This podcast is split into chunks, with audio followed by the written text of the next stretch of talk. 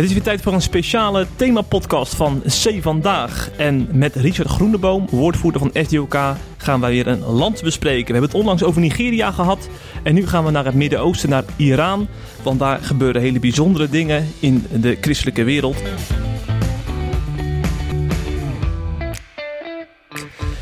Richard, welkom in de C Vandaag podcast. Ja, dankjewel Jeffrey. We zijn hier bij SDOK, hè, in het gebouw. In de buurt van Gorkum. Ja. En hier werk je ook altijd, hè? Ja, dat klopt helemaal. Ja. Dus hier gebeurt het, zeg maar. De verhalen worden hier gemaakt. Ja, eigenlijk wel. Ja, op dit kantoor gebeurt eigenlijk alles. Wij werken hier met een man of 17... waar we aan de ene kant natuurlijk proberen vervolgde christenen te helpen met praktische steun en ondersteuning. Dat doen we op heel veel plekken in de wereld, in zo'n 40 landen. En daarnaast willen we ook graag de verhalen van vervolgde christenen doorgeven. Stem zijn van vervolgde christenen. Dus zo'n podcast helpt daar natuurlijk bij. Ook om op die manier meer bewustwording in Nederland te creëren. Dat we meer kunnen bidden. En tegelijkertijd ook van hun verhalen kunnen leren. Ons kunnen laten inspireren door wat zij hun leren als het gaat om het navolgen van Jezus. En daar heb ik zelf heel veel van geleerd. En ik vind het ook heel mooi om die lessen en die verhalen ook door te geven. Ja, en dat gaan we ook in deze podcast natuurlijk doen. Maar misschien is het eerst even goed om te zeggen waarom het nou zo boeiend is om bij Iran stil te staan. Maar we kennen eigenlijk wel heel wat landen zoals Noord-Korea en Nigeria. Hè? Daar hebben we het best wel vaak over in de christelijke wereld. Maar Iran, daar kan nog wel wat meer over gesproken worden wat mij betreft. Ja, klopt. Iran is natuurlijk een land wat vaak in het nieuws komt rondom toch wel een extremistische vorm van islam. Strenge regering, nucleaire wapens en noem maar op. En tegelijkertijd zie je dat het een land is waar Gods geest op dit moment echt heel bijzonder werkt. En daar heb ik afgelopen jaar bijzondere dingen van gezien. Toen ik in Turkije was trouwens. Ik was daar op een conferentie in Turkije. Waar we ook een lokale partner hebben die vanuit Turkije probeert om christenen in Iran te bedienen. Het is namelijk zo dat christen zijn in Iran is lastig. Hè? Als je daar vanuit de islam je bekeert tot het christendom, dan word je als een afvallige beschouwd. Je kunt daarvoor in de gevangenis terechtkomen. Soms jarenlang achter de tralies verdwijnen. Dus je ziet heel vaak dat christenen in het geheim hun geloof belijden. Vaak in huiskerken waar niet meer dan 10 man naartoe komen. Dus je kunt problemen krijgen met de overheid, met de regering. Die met name bang is voor mensen die heel actief zijn met evangelisatie. En natuurlijk ook vanuit je eigen familie. Vaak zie je dat daar ook heel veel problemen ontstaan. Dat mensen uit hun familie worden gezet. Omdat ze toch dat zien als een soort als een schaamte voor de familie.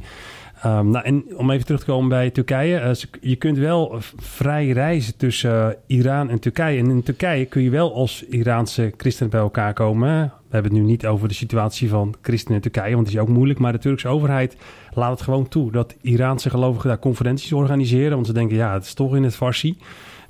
Dus dat zien ze niet zo als een bedreiging. Dus die kunnen daar bij elkaar komen. Krijgen daar dan een toerusting. Ik was daar een week waar zo'n 30 Iraanse gelovigen dan naartoe komen. Soms weet hun eigen familie niet eens dat ze daar zitten. Krijgen daar een hele week les over het Bijbelboek Handelingen. Gaan heel de Bijbel door. En dan merk je zo'n enorme honger naar het woord van God. Dat zijn mensen die thuis gewoon stiekem in hun huis, soms met de deur op slot, de Bijbel zitten te lezen. Omdat hun eigen familie niet eens weet dat ze christen zijn. Er was één vrouw die zei, ik heb gewoon tegen mijn familie gezegd van ik ga een paar dagen shoppen. In Turkije. Ja. En die was daar op die conferentie. En, maar ze zijn dus niet in Turkije omdat ze op de vlucht zijn, maar echt om die conferentie te bezoeken. Ja, om die conferentie te bezoeken. Dus die zijn daar een aantal dagen en gaan daar weer terug om daar in een moeilijke context hun geloof te belijden. En ik vond het heel bijzonder om mensen te spreken die echt uit Iran komen, want het is lastig om naar Iran zelf toe te gaan. Sowieso voor de mensen zelf, als ik daar kom, dan kun je mensen daar in gevaar brengen. Maar in Turkije kun je in een veilige setting mensen spreken, een verhaal horen. En de wetenschap dat die mensen dan een paar dagen later weer naar het land teruggaan. Ja, precies ja.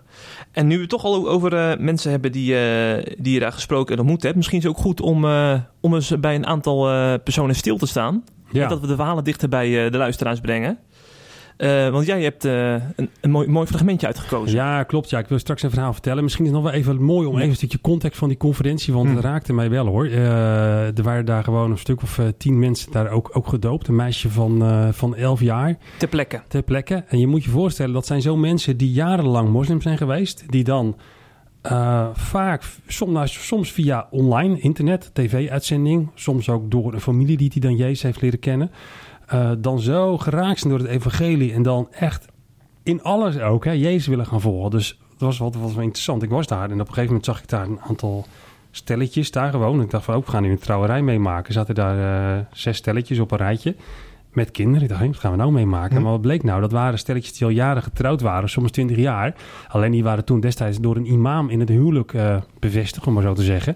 En die zeiden, nee, we zijn nu christen. Ik wil mijn leven aan Jezus geven. Dus ik wil helemaal opnieuw beginnen. Dus zelfs ook, opnieuw voor een dominee, mijn huwelijk met Jezus beginnen. Dus dat vond ik wel heel bijzonder.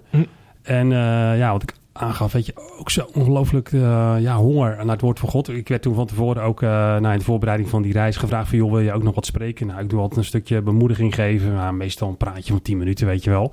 Maar er werd mij gevraagd van, spreek je ook? Ja, ik wil wel wat zeggen hoor. En wil je 2 of 3 uur? Ik zeg, doe maar 10 minuten, weet je wel. Maar weet je, wij gaan misschien soms al een beetje draaien op onze stoel. Als een preek langer duurt dan 25 minuten, een half uur. Want dan vindt het toch een beetje te lang duren. Maar daar drinken ze het woord van God zo enorm op. En dat vond ik wel weer een spiegel. En even toen bij één verhaal te vertellen. Ik zou heel veel verhaal kunnen vertellen. Maar één verhaal wat mij wel heel erg geraakt heeft, is het verhaal van Laila. Laila is een vrouw die, denk 2 jaar geleden tot geloof is gekomen. En eigenlijk denk ik wel een voorbeeld is van hoe heel veel moslims toch wel vastlopen in hun eigen religie. Je ziet sowieso, dit is een vrouw. En heel veel vrouwen in Iran, sowieso in de moslimcultuur, hebben een achterstandssituatie. Worden niet voor waargezien. Hè? Mannen, het is natuurlijk een mannencultuur. Vrouwen staan altijd op achterstand. Zijn weinig waard. En deze vrouw vertelde me eigenlijk dat ze haar hele leven, al zoals nu 40 jaar... eigenlijk achter werd gesteld. Ze werd niet gezien als vrouw. En ze moest eigenlijk altijd heel hard werken. En haar moeder was overleden 10 jaar geleden al. Met haar moeder had ze een goede band. Maar in het huwelijk, vertelde ze, wordt haar moeder ook altijd al door haar vader onderdrukt. Maar nu moest zij de rol van haar moeder overnemen, voor haar vader zoeken. En die liep altijd te klagen van, ik moet zo hard werken om eigenlijk jullie in leven te houden. Hè? Dus altijd het gevoel, ik zou er eigenlijk niet mogen zijn. Dat zorgde ervoor, om een lang verhaal kort te maken, dat deze vrouw heel depressief werd. Het gevoel had van, waarom ben ik hier eigenlijk op aarde? Mensen houden me niet van me. Ik had er eigenlijk niet mogen zijn. Was altijd op zoek naar vrede en waarheid. Maar vond het niet. En op een gegeven moment toen is ze over hem maar gaan zoeken. Ze is op een gegeven moment naar bepaalde begraafplaatsen gegaan van dan islamitische heiligen, waar dan gezegd van, als je daar naartoe gaat, dat zal zegen brengen. Naar bepaalde moskeeën. Zelfs een keer naar Mekka geweest. Haar moeder was overleden. En die zou eigenlijk naar Mekka gaan. Maar omdat haar moeder niet was gegaan, kon zij daar naartoe. En dat was voor haar zo'n teleurstelling. Hè? Ze kwam daar en als vrouw werd ze daar eigenlijk een beetje afgesnauwd. En toen stond ze op een punt van, ik heb geen vrede. En ze was zwaar depressief. En ze zat echt aan de bodem van haar bestaan. Zo. En toen kwam het moment eigenlijk dat ze via in contact kwam met het evangelie. Maar het is misschien mooi als ze dat zelf even vertelt. Ik heb een fragmentje, natuurlijk uiteraard geïnterviewd. En daarin vertelt ze zelf hoe ze allereerst in contact is gekomen met het evangelie. Dus misschien kunnen we daar nu even naar gaan luisteren. Op een bepaald moment stuurde een ver familielid een worship song via de app. Hij nodigde me uit om een keer met hem te komen praten. En ik zei dat ik dat wel wilde. Ik had een ontmoeting met het echtpaar dat de worship song naar me gestuurd had. Ze deelde het evangelie met me. Het waren jonge gelovigen. Toen ze me over Jezus vertelde, was mijn reactie, maar ik ben nog 40 jaar moslim. Hoe kan ik mijn geloof veranderen en een nieuw leven beginnen met Jezus? Dat is onmogelijk. Ik ging weer naar huis en die avond ging ik naar bed. Ik zag opeens een duisternis dat me heel erg bang maakte.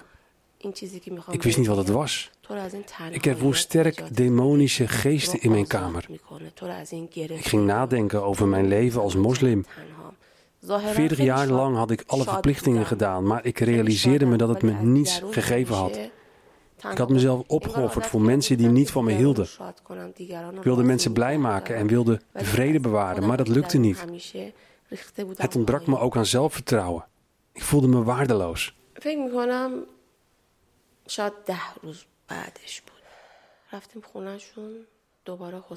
10 dagen nadat het echtpaar me over Jezus had verteld, heb ik besloten om christen te worden en mijn hart aan Jezus te geven.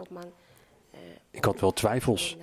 In de islam wordt geleerd dat als je christen wordt, je familieleden die al overleden zijn, in grote problemen komen. Ik dacht, als ik christen word, betekent dit dat mijn overleden moeder straks zal lijden op de plaats waar ze nu is, of mijn broer. 10 dagen later ging ik naar het echtpaar dat me over Jezus had verteld en ze baden voor redding. En ik opende mijn hart voor Jezus. Ik heb al mijn twijfels losgelaten. Ze vertelde me dat als je christen wordt, je een nieuw leven krijgt. Er is een nieuwe schepping in Christus. Je begint weer helemaal opnieuw. Ik geloofde het. Tegelijkertijd was ik kort na mijn bekering nog wel eens bang dat ik iets verkeerd had gedaan. Maar langzamerhand veranderde dit. Christus was mij aan het transformeren. De angst werd minder en verdween uiteindelijk ook. Jezus heeft mijn leven veranderd. Wat raak je nou eigenlijk het meest als je dan dit even terug hoort, Richard?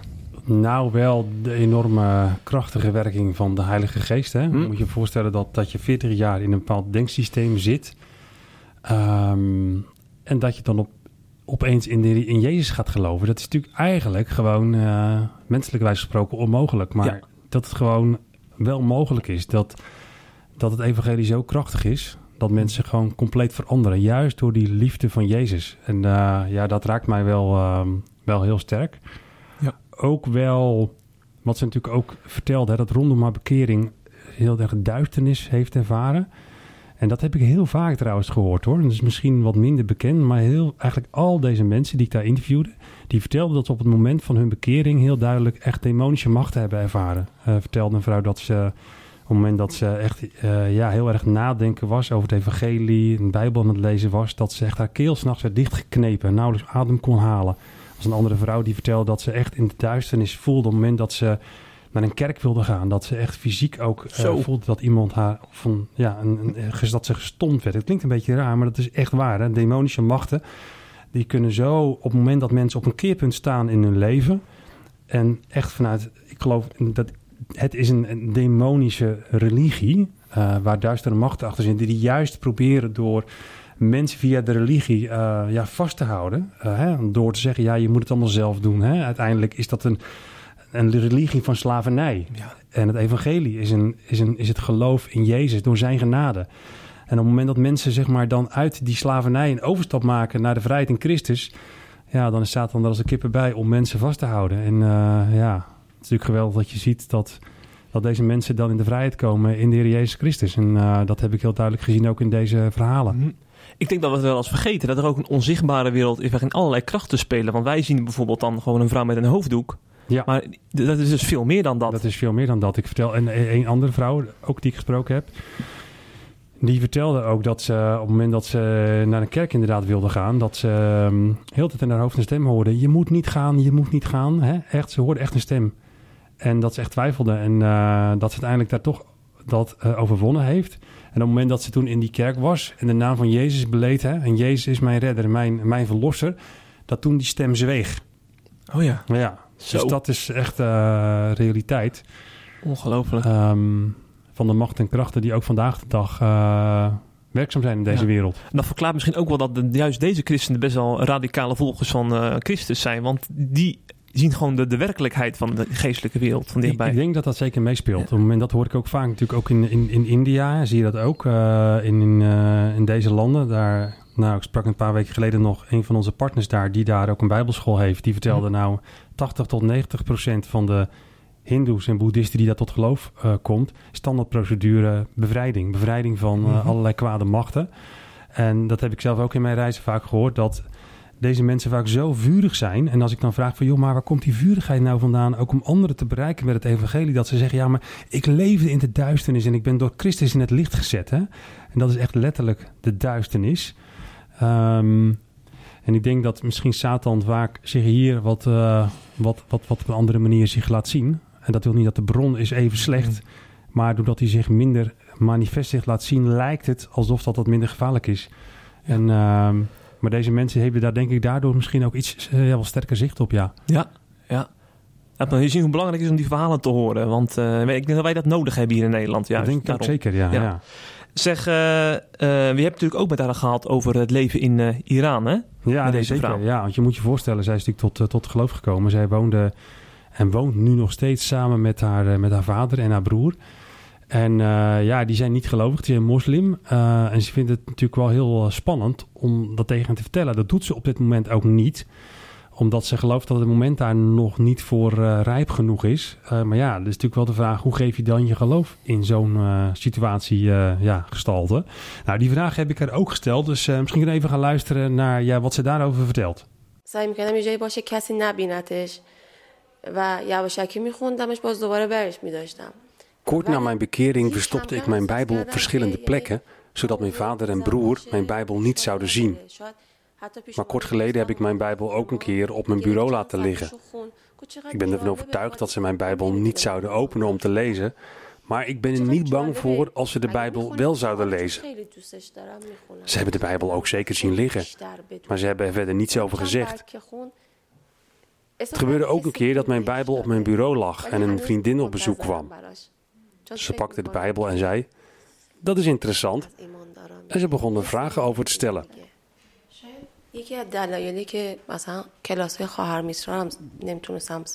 Ze is nu heel nieuwsgierig om meer te horen over Jezus en ik probeer haar meer te vertellen, zodat ook zij haar hart aan hem zal geven en haar zonde zal belijden. Ik ben bang om mijn familie over Jezus te vertellen, omdat ik bang ben dat ze me zullen dwingen om weer moslim te worden. Ik woon hier mijn hele leven al en ik weet dat mijn familie veel macht heeft. Ze kunnen ook geestelijke macht over mij uitoefenen. En ik wil niet dat dit gebeurt. Ik wil eerst sterker in mijn geloof staan en Jezus beter leren kennen voordat ik het geloof met ze deel. Eigenlijk de belangrijkste reden dat ik het geloof nog niet met ze deel, is omdat ik Jezus niet wil verliezen.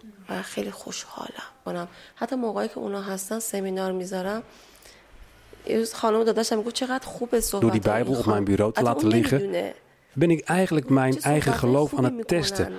Hoe ver durf ik te gaan? Ik ben nu ruim een jaar christen en ik ben niet meer zo bang als dat ik was aan het begin. Ik heb het evangelie pas met 2 mensen gedeeld. Met een nicht en met een getrouwde vriendin. Mijn vriendin weet inmiddels dat ik christen ben en ze is erg geïnteresseerd in het christelijk geloof. Ze staat er ook echt open voor om zelf christen te worden. Maar omdat ze nu getrouwd is, kan ze dat niet doen. Haar man staat dit niet toe. Mijn nicht is single en is nog niet zo ver als mijn vriendin. Maar ik geloof dat het tijd nodig heeft. Ik heb haar over Jezus verteld en over zijn karakter en over de Bijbel. Dan moet je ongelooflijk veel moed hebben om in zo'n land iets van je geloof te durven delen, hè? Ja, klopt. En toen ik haar sprak en ik nu ook weer terughoor, je kunt het zo voorstellen, de dilemma's waar zo'n vrouw in staat, hè? Want aan de ene kant, natuurlijk weet je dat je als je christen bent, dat je dan de roeping hebt om het evangelie te delen. Aan de andere kant, de kwetsbaarheid, hè? Je moet je voorstellen, en dat realiseren wij denk ik ons misschien te weinig. We kunnen hier makkelijk zitten elke zondag in de kerk. We hebben allemaal de mogelijkheid om dikke boeken te lezen over het geloof en noem maar op. Maar zo'n vrouw heeft heel weinig kennis. Hè? Die heeft al die boeken niet. Die heeft dan misschien nu een Bijbel, maar heeft maar heel weinig mensen in haar omgeving die haar de evangelie delen. Dus het is allemaal nog heel kwetsbaar. Wat me ook trof, wat ze nu net zei, zegt ze van ik laat af en toe wel eens mijn Bijbel liggen en ze hebben die ook wel gezien. En ik geloof dat dat er wel een moment komt dat ik het evangelie wil delen. Maar ik wil eigenlijk mijn geloof niet verliezen. Ze is eigenlijk zo bang dat haar geloof nog te kwetsbaar is. En dat die krachten, die geestelijke kracht die ze op haar uitoefenen. Van ja, maar dit kun je niet doen. Hè? En als je van je ouders, van je vader houdt, dan ga je dit toch niet doen. Het is toch een schande voor de familie.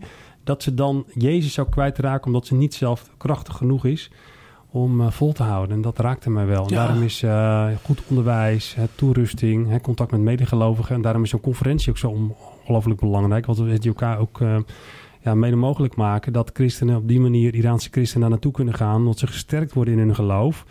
Omdat ze groeien in Christus en ook meer gewoon stevig in hun schoenen komen te staan. En weet je, dat kunnen we ons moeilijk voorstellen. Dat je gewoon af en toe via een online verbinding, want zo gaat het dan, hè? Dan hebben ze gewoon via een Zoom-verbinding hebben ze contact met een online pastoor in Turkije. Die dan voor hun bidt, die hen begeleidt. Deze vrouw die komt eigenlijk nauwelijks in een huiskerk. Dus je moet echt helemaal in je uppie, moet je dan je geloof belijden. Dan met YouTube filmpjes en noem maar op. Nou, het doet een klein beetje denken aan de coronatijd. Maar dat is natuurlijk hierbij eigenlijk niks vergeleken. Hè? Want wij hebben nog een hele community. Een kerk van mensen die je kunt bellen. En dat is bij deze mensen toch veel beperkter. Hè? Los van het feit dat er weinig mensen zijn die ze kunnen contacten. Omdat hun netwerk klein is. Heb je ook nog het veiligheidsaspect. Wat natuurlijk meespeelt. Ja. En dat gaf ze ook aan van ja, ik zou af en toe wel naar een ondergrondse kerk kunnen gaan. Daar heeft ze wel contact mee. Maar ja, zegt ze, ik ben degene die hier in het weekend altijd voor de koffie moet zorgen en de maaltijden moet opdienen. Dus als ik weg ben, dan vraagt mijn vader van joh, waar ben je naartoe? Dus dan moet ik elke keer smoesjes aan verzinnen en dat gaat wel opvallen. Zo. Dus het zijn echt dilemma's die, die kwamen bij mij wel binnen toen ik deze vrouw sprak. Ik kan me voorstellen, ja. Hey, laten we wat dieper bij Iran gaan stilstaan. Want het is natuurlijk een heel bijzonder land. In de zin van dat er een tijdje geleden een enorme revolutie heeft plaatsgevonden. Met enorme impact ook natuurlijk op de christenen daar. Hè? Ja, nee, je ziet dat de situatie voor christenen eigenlijk verslechterd is. Hè? Dat je ziet dat de richtlijnen voor christenen gewoon strakker zijn geworden. Ze zien toch christenen als een gevaar. Hè? Je zou kunnen zeggen, ja, waarom gevaar? Hè? Ik geloof ook sterk dat daar die geestelijke component in zit. Hè? Als het gaat om geestelijke strijd. Dat geldt natuurlijk voor heel veel landen. Hè? China ook, hè? Waar die overheden zo bang zijn voor christenen. Terwijl christenen helemaal geen bedreiging zijn. Hè? Ze prediken juist dat je vijanden moet liefhebben. Hè? Geweldloosheid. Maar dat daar zo'n geestelijke kracht achter zit om het kerk kapot te maken. Ja. En in Iran is het dan de islam. Ja, ja. Zeker. Ja. Ja, want wat ik dan zo intrigerend vind is... We hebben de laatste decennia ook wel eens opstanden vanuit de bevolking gezien. Hè? Dat ze de straat op gingen om verandering teweeg te brengen. Ja. Want die bevolking lijdt heel erg. Ja. Maar blijkbaar is dat regime zo enorm sterk dat ze toch miljoenen mensen kunnen blijven... Ja, exact wat je zegt. Precies, ja. Blijkbaar is het inderdaad die repressie zo groot... dat mensen toch dat niet aandurven. Nee. Wat je natuurlijk in andere landen ook ziet, hè? Rusland, China. Dus ja, inderdaad. Dat kunnen wij vanuit onze democratisch denken soms moeilijk voorstellen. Maar de repressie in dit soort landen is zo groot dat mensen dat gewoon niet aandurven. Ja. En is het dan ook echt zo dat ze even gefocust dan op de christenen daar... dat ze die dan ook echt nauwlettend in de gaten willen houden? Van dat je elke voetstap bij wijze van spreken gevolgd kan worden door de regime. Dat kan zeker. Ze zijn met name natuurlijk ook wel gefocust op mensen die dan een beetje op de radar komen. Hè, dus als jij bezig bent met bijbelverspreiding, evangelisatie... dat zijn de mensen die met name... natuurlijk in de gaten worden gehouden. Maar dat geldt natuurlijk eigenlijk ook voor alle kerken. Je hebt er overigens wel kerken. Maar dat zijn dan kerken waar ze dan bijvoorbeeld de Armeense kerken... waar je dan wel in de Armeense taal gesproken wordt. Maar kerken in de Farsi-taal zijn verboden. Dus kijk, dat zijn natuurlijk Iraanse christenen... die willen gewoon in hun eigen taal bijeenkomen. En dat kan dus al niet. Hè? Dus het is gewoon de angst dat het evangelie zich verder verspreidt. Dus ja, die kerken die dan wel zijn toegestaan... ja, dat zijn kerken die natuurlijk zich zo ook door de overheid in de gaten worden gehouden... en het eigenlijk niet de vrijheid hebben om het geloof te belijden... zoals jij dat zelf zou willen. Dat die christenen daar dat alleen maar ondergronds kunnen doen. Mm-hmm. En wat je vaak ziet, dat dan kerkleiders worden opgerold... en dan jarenlang in de gevangenis terechtkomen. Ja. Ja, maar je hebt het over angst voor het evangelie, dat die zich verspreidt. Maar ik vraag me ook wel eens af, is het ook niet gewoon angst om zeg maar je eigen positie als islamitische regime te verliezen? Ja. Dat is ook heel veel, dat gaat al een beetje door elkaar heen. Ja, ik denk dat het heeft altijd toch te maken met, en dat zie je trouwens in het hindoeïsme ook, dat je, als je Indiër bent, dan ben je hindoe. En als je Iraniër bent, dan ben je gewoon moslim. Ja, identiteit. Punt. Het is een kwestie van identiteit. Absoluut. En ik denk dat heel erg meespeelt. Dat is natuurlijk vanuit overheidsniveau, maar zeker ook op familieniveau. Op het moment dat je natuurlijk je bekent aan een andere religie, dan ben je eigenlijk niet meer een van hun. Men is bang van zeker bijvoorbeeld die ouders hier van deze vader van deze Laila, moeder was natuurlijk overleden. Ja, wat zullen zijn broers zeggen? Hè? Die zeggen, joh, hey, je kan niet eens goed voor je dochter zorgen. Hè? Ze gaat gewoon haar eigen gang. Hè? En als man ben jij toch de leider? Je hebt je dochter niet goed opgevoed. Dat is natuurlijk een schande. Hè? Dat zie je natuurlijk ook in Turkse culturen heel sterk. Ja. En dat is natuurlijk ook een aspect wat meespeelt. Dus ik denk dat die identiteit wel een hele belangrijke is. Mm-hmm. Ja. Ja, dus ik ben een tijdje naar een kerk geweest. Waar kwamen ook heel veel Iraanse mensen. Die zijn dan gewoon gevlucht naar Europa. Daar gebeurt natuurlijk ook heel veel. Klopt, ja. Maar je hebt nu ook over mensen die daar echt blijven wonen. Dus ik vraag me dan toch af... hoe kan het dat zeg maar, de ene christen zich zo angstig voelt... dat hij echt naar Europa vlucht, op een bootje stapt... en de ander daar de kracht vindt om daar het leven te blijven leven, zeg maar? Ja, dat is een goede vraag. Er zijn altijd christenen die daar verschillende keuzes in maken. Dat, soms is dat uit praktische overwegingen. Mensen hebben daar hun baan en hebben niet de mogelijkheden om te vertrekken... weten niet hoe ze dat moeten doen, hebben het geld niet... of voelen duidelijk een roeping om daar te blijven, om daar de evangelie te verspreiden. Dat kan ook nog. Dus dat is een hele diverse set van redenen. Dus daar kun je eigenlijk geen eenduidig antwoord op geven. Maar inderdaad, je ziet dat daarin christenen verschillende keuzes maken. En je kunt ook niet zeggen dat het ene goed is en het andere fout. Je ziet ook in de Bijbel soms dat Paulus soms ook het stof van zijn voeten klopte... en ergens anders naartoe ging omdat ze de evangelie niet wilden horen. Of dat het gewoon soms goed was omdat de situatie te gevaarlijk was... om toch naar een andere plek te gaan. Dus ook daarin is het ook zoeken naar Gods weg. De leiding van de Heilige Geest. Wat hij ook voor jouw situatie wil. Dus daarin hoeven wij ook geen oordeel te hebben van... Ja, weet je, je bent wel meer brave, dapper als je blijft. En niet als je zou vertrekken. Ik denk dat God daarin ook met iedereen een eigen weg gaat. Ja. God gaat ook een hele bijzondere weg met het land zelf en met Iran. Want ik heb wel eens idee, ik weet niet of het klopt... dat zeg maar, hoe strakker ze de touwtjes willen aantrekken, zeg maar, dat regime... hoe meer mensen er nieuwsgierig worden naar het evangelie. Dus dat het eigenlijk een averechts effect heeft. Dat dat heb je heel goed gezien, dat klopt ook. Ik heb ook wel mensen gezien of gesproken die zeiden... joh, als blijkbaar dit zo verboden is, dan ben ik wel interessant... ben ik wel erg nieuwsgierig waarom ik daar niet naar mag kijken. Hè? Ja. Iets wat niet mag is altijd leuk om te ontdekken. Dat geldt natuurlijk met heel veel dingen. Dus dat is natuurlijk dat is één aspect... Tegelijkertijd zie ik ook echt wel dat er in Iran... en misschien toch wel ook zat een verschil met andere culturen... dat Iraniërs wel heel erg openstaan voor het werk van de geest. Ja, of dat net of anderen dat niet hebben. Maar er zit toch iets in de cultuur dat mensen echt heel verlangend zijn... om antwoorden te krijgen op heel veel vragen. En dat de Heilige Geest dat heel erg werkt. En ik denk dat het hele internet natuurlijk daar echt een hele belangrijke rol mee speelt. Heel veel mensen komen tot geloof via YouTube-uitzendingen, satellieten, televisie en noem maar op. Er wordt ook heel veel online pastoraat verzorgd via allerlei landen buiten Iran. Er is enorme honger naar waarheid. En ik zeg altijd waar honger is, daar zal God vervulling geven. Ja. En misschien is dat ook wel een verklaring dat je ziet dat in de secularisatie hier zo hard doorgaat. Is er nog echt een honger? Hè, als je natuurlijk zelf allemaal denkt het goed voor elkaar te hebben en denkt ik heb God niet nodig. Daar is denk ik zo'n honger naar waarheid. En ik denk dat ook wel meespeelt een stukje onderdrukking. Hè? Het is interessant trouwens op die conferentie met name vrouwen. Concomitant tot geloof, maar relatief gezien veel meer vrouwen. Okay. Misschien dat daarin meespeelt, heb ik ook wel gevraagd. Van, hoe komt het nou alleen met name vrouwen? Dat vrouwen heel erg achter worden gesteld. Dus dat die echt al zo, denk ik, op de bodem zitten. Dat ze denken, als vrouw heb ik nauwelijks rechten, geen positie. Wat kan ik nog? En dan het uitschreeuwen naar God van, komt u? En dan iets van Jezus hebben gehoord of gelezen. En dan eigenlijk al zo afgehaakt zijn inhoudelijk op...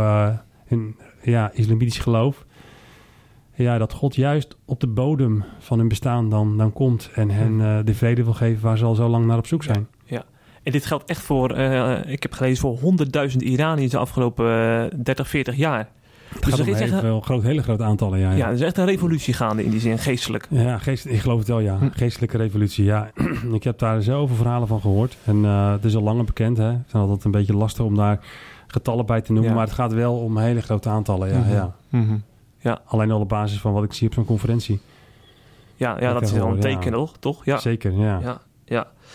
En wij hebben dan ook zelfs een dossier aangemaakt, dat heet dan Opwekking Iran, omdat wij toch heel vaak ook in de internationale pers berichten horen over geheime doopdiensten, mensen die tot geloof komen. Dus dan merk je toch aan al die seinen zijn in die zin op groen van er is iets gaande. En dan vind ik het eigenlijk soms gewoon jammer dat het niet een keer bij RTL Nieuws is, bij wijze van spreken. Hè? Ja, want dit is toch gewoon revolutionair. Ja, dat klopt. Dit is gewoon echt nieuws wat iedereen zou moeten horen. Ja. Maar helaas, ook nieuws is vaak toch selectief. En het is wel mooi wat je nu zegt. En dat kun ik misschien gelijk een mooi brugje slaan naar een ander verhaal wat ik met je zou willen delen. Hè? Dat hoe dat nou precies gaat. Echt. En ik geloof echt dat de Heilige Geest soms op zo'n krachtige manier werkt. En soms dacht ik ook echt dat ik gewoon in Handelingen was. Eén mooi verhaal, om met je zou willen delen. Het was Rahak, was ook een vrouw van... Ja, ze zijn rond de 40, ook een jaar christen. Die vertelde dat zij ook nou een beetje vergelijkbaar met het verhaal van deze Laila. Heel depressief was. Ze had op zich een goede baan. Werkte gewoon bij een bedrijf. Maar had innerlijk geen vrede. En was echt ook wel erg op zoek. En op een gegeven moment vertelde ze, om een beetje een lang verhaal kort te maken, ze ging naar haar zus, haar jongere zus. Die was al getrouwd. Zij woonde met nog een aantal broers en zussen in huis. Maar die zus was dus getrouwd, ging naar haar toe.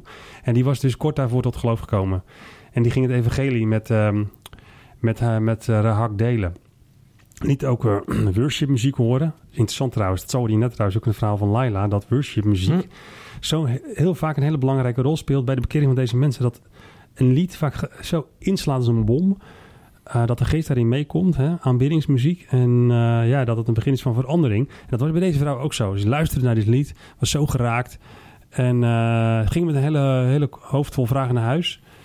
Sprak daar natuurlijk wel even over met haar moeder. Die al wist dat haar dochter, die dus al getrouwd was, christen was geworden. Maar die probeerde dat een beetje uit haar hoofd te praten. En zei van, weet je, ga alsjeblieft niet het pad van je zus. Want die is echt helemaal verkeerd bezig. En...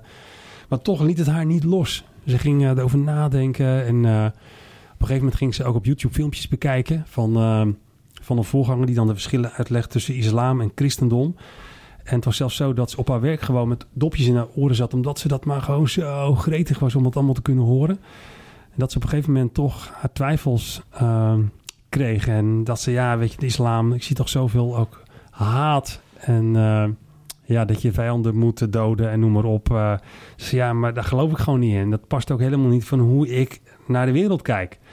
En dat ze op een gegeven moment toen... was wel bijzonder. Toen kwam ze dus thuis. En ze sliep samen met haar oudere zus op een slaapkamer. Dus ze komt die slaapkamer binnen en ze ziet dat haar zus aan het bidden is. Maar aan de manier waarop die zus aan het bidden was... dat ze volgens mij is dit niet bidden tot Allah. En ze hoorde die zus zeggen... ik verlang om in uw nabijheid... intimiteit te verkeren. Ze ben jij tot Jezus aan het bidden? Ja. Want wat bleek nou? Dat die zus dus ook wel tot Jezus was gebracht... door die zus die dus op zichzelf woonde. Maar die had dat niet gezegd, want zo gaat dat. Ja. Als jij natuurlijk thuis gaat vertellen dat je christen bent geworden... je kunt je eigen zus en je eigen moeder en broer niet vertrouwen. Die zei, ik ben christen geworden. En toen vertelde ze, ik ben er ook over aan het nadenken. En zei, wil jij ook je leven aan Jezus geven? Ja, dat wil ik wel heel graag. En ze is heel de nacht gebeden. De andere ochtend zei ze, dat wil ik wel heel graag... Toen zei ze, weet je wat we dan nu gaan doen? Dan gaan we met mijn voorganger in Turkije gaan we Zoom inbellen. En dan kun je je zonde belijden en je leven aan Jezus geven. En dan ga ik bij de deur staan, doen we de deur op slot... dat onze moeder er niet aankomt. Zo inderdaad gedaan. En zo is zij dus christen geworden. Moet je voorstellen, twee zussen in dezelfde kamer. Ze had een moeder die echt heel radicaal moslim was. Die echt overtuigd moslim was. Ze kon er dus niet met haar over spreken. Maar dat was dus best wel een beetje spannend. Wat wil het geval? Na een tijdje, die zus die op zichzelf woonde... die ging een soort verjaardagsfeestje organiseren... waar iedereen werd uitgenodigd. En die besloot toen op die verjaardag echt heel straight... aan die moeder te gaan evangeliseren en de evangelie te verkondigen. Dus die twee zussen zaten daarbij en dachten... wat moeten wij nu doen? Ja. Gaan we onze zus bijvallen of houden we onze mond? Toen dacht ze, nu is het moment gekomen... dat we gewoon onze zus bijvallen. Dus die deed dat. Die moeder was natuurlijk helemaal flabbergasted van... nu heb ik dus 3 dochters die Jezus volgen. Dus die voelde zich helemaal in de steek gelaten. Was ongelooflijk kwaad. Ze zei, ik wil echt niks met jullie te maken hebben. Ik kom nooit meer in dit huis van haar dus getrouwde dochter. Vervolgens gingen ze dus naar huis met die 2 dochters in 1 auto. En ze zeggen, het was een ijzige stilte in die auto. En we kwamen thuis gelijk naar onze kamer gegaan. En vervolgens was er echt no communicatie meer. Dus ze zeggen, wij gingen overdag naar ons werk... En kwamen we thuis. Dan was het gewoon onmiddellijk naar de slaapkamer. We aten ons bordje eten op onze slaapkamer op. En maand hebben ze dat zo volgehouden. Geen communicatie. Gewoon je leefde als individuen in huis. En toen na een maand kregen allebei die 2 zussen... afzonderlijk van elkaar hadden ze 's nachts een beeld of een soort droom... waarbij God tot hen kwam in die bekende geschiedenis... waarin Abraham geroepen wordt van ga uit het land... en ga naar het land dat ik je wijzen zal. En ze vonden het eigenlijk wel heel bijzonder dat ze allebei... dat op dezelfde nacht dat beeld kregen... dat het als een soort signaal zagen van... God die hen riep om gewoon te vertrekken uit het huis. Dat hebben ze ook gedaan. Ze zijn toen 's nachts gewoon stiekem er vandoor gegaan. Dachten van, we moeten wegwezen hier bij deze moeder. Zij toen een half jaar ergens anders gaan wonen. En dat is best een pittige periode geweest. Want ze misten hun moeder ook wel weer. Want ja, ze had op zich een goede relatie met die moeder. Alleen ja, dit was er tussendoor gekomen.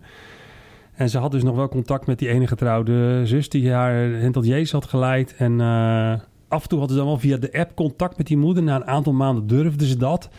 En die moeder die reageerde daar best positief op. Maar ja, dat kan soms ook een truc zijn, hè, om je weer binnen te halen. En dan vervolgens dan word je nog aangeslagen of nog erger. Mm-hmm. Maar op een gegeven moment bij die Rahak, hè, die kwam bij haar toch verlangen van ja, ik wil toch onze moeder weer zien. Dus ze had het erover met haar zus. En zei nou, waarom zou je niet gewoon een keer naar naartoe gaan? Toen heeft ze ervoor gebeden en toen kwam ze tot de overtuiging, nee, ik ga het gewoon doen ook. En ik zie wel waar het schip strandt, om zo te zeggen. Dus ze heeft het gedaan, toen op een dag na haar werk naar naartoe gegaan. En die moeder die kwam naar de deur, omhelsde haar en was ontzettend blij dat ze daar was. Ze is toen gaan eten klaarmaken. En aan het einde van de avond toen zei ze, nou, blijf slapen. En dat heeft ze toen maar gedaan. Ze vond het wel een beetje spannend, maar het is goed gegaan. Andere ochtend wilde ze weer naar haar werk gaan. En de moeder zei, nou, je komt toch wel terug vanavond. En ja, zegt, nou, ik weet het nog niet hoor, moet ik even over nadenken. Dus ze kwam al op haar werk en toen belde haar moeder al op van, nou, ik heb iets heel lekkers klaargemaakt en je komt toch wel vanavond. En toen dacht ze bij zichzelf, ja, als het zo gaat, dan is dit blijkbaar de stem van God die nu tegen mij zegt dat ik het evangelie met haar ook moet gaan delen. Hm. Dus ze is toen 's avonds naar huis gegaan en kwam thuis, lekker gegeten. En toen op een gegeven moment begon ze echt het gesprek. Van joh, ma, je bent nu, weet ik niet hoe oud. Je bent al heel je leven moslim, maar wees nou even eerlijk. Wat heeft die islam jou nou opgeleverd? Ja. Al die bezoekjes aan de moskee. Wat heeft het jou nou eigenlijk van God geleerd? Wat heeft het jou opgeleverd? En wat in dat geval, ze had nog een broer, die was ziek, die lag daar op bed. En die zat dat gesprek aan te horen. En die zegt zo van, ja, Rahak heeft gelijk. Vanaf zijn bed. Ja, wat bleek nou het geval? Die was ook al door die zus tot Jezus geleid. Alleen die had het ook niet gezegd. Maar die zag dus, nu is het moment gekomen dat ik dit nu ook kon delen.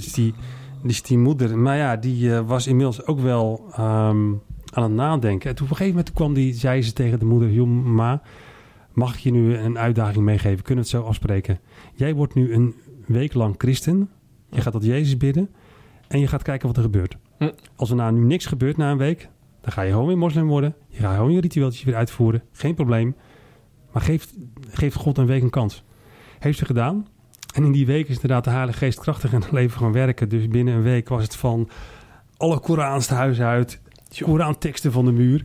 Ze had dan nog één broer die echt overtuigd moslim was. Die werd wel een beetje sip. Die zei, nou, er blijft dan nog wel één Koran voor mij over. Hè?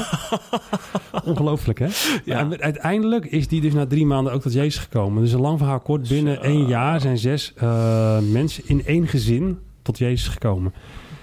Ja, weet je, dan dat lees ik in Handelingen. Maar weet hè, God is dezelfde. Gisteren, vandaag tot in eeuwigheid. En dat vind ik heel bemoedigend. Ja. Ja. Dat God niet veranderd is. En dat geeft ook weer hoop, denk ik, ook voor onze situatie hier. Hè? Want ik geloof dat, nogmaals, waar honger is, daar wil God vervulling geven. En dat zie je daar, maar ook hier. Ja. Ook hier kan zomaar een gezin tot geloof komen. Ja, zeker. En misschien wel meer dan dat. Als het naar Iran kan, naar Jeffrey. Ja, toch? Ja. Dat geloof ik ook wel, ja. Dit is wel een bijzonder verhaal. Bijzondere verhalen, moet ik zeggen. Ja. Want dat is weer een mooie podcast met jou. Mm-hmm. Mag je al zeggen naar welk land je gaat eind dit jaar? Of is het nog geheim? Ik hou het liever nog eventjes snap ik. Even voor mezelf. Maar het is wel een mooie teaser dat misschien nog een keer een podcast komt over een ander land. Ja, nee, op deze aardbol. Zullen we die afspraak maar gewoon maken? Ja. Want er komen zeker nog wel nieuwe reizen aan met nieuwe verhalen die de moeite waard zijn om ook met het Zeevandaag publiek te delen. Daarom, daar komen we er zeker op terug. Ja, mooi. Ja. En sowieso kunnen mensen ook de verhalen via de nieuwsbrief van de SDOK volgen. Hè? Absoluut. Want jullie delen ook schriftelijk, delen jullie ook dit soort verhalen? Niet alleen. Absoluut. We hebben ook onze eigen podcast. Als ik daar even toch wat aandacht voor mag vragen. Onze SDOK-podcast, waarin ik ook de verhalen deel, zoals deze. En andere vervolgde christenen. Dus als je die wilt horen, ga dan naar podcast De Stem. Het is gewoon te horen in je eigen podcast-app. Dus zoek hem op en dan kun je elke 3 weken weer een nieuw verhaal horen. En geïnspireerd worden door de verhalen van vervolgde christenen. Super. Richard, bedankt voor je bijdrage. En ik zou tegen de luisteraar willen zeggen, tot de volgende podcast. Dankjewel. Hopelijk heb je genoten van deze C Vandaag podcast. Volgende week is er weer een nieuwe aflevering. En blijf via cvandaag.nl op de hoogte van het laatste nieuws uit christelijk Nederland.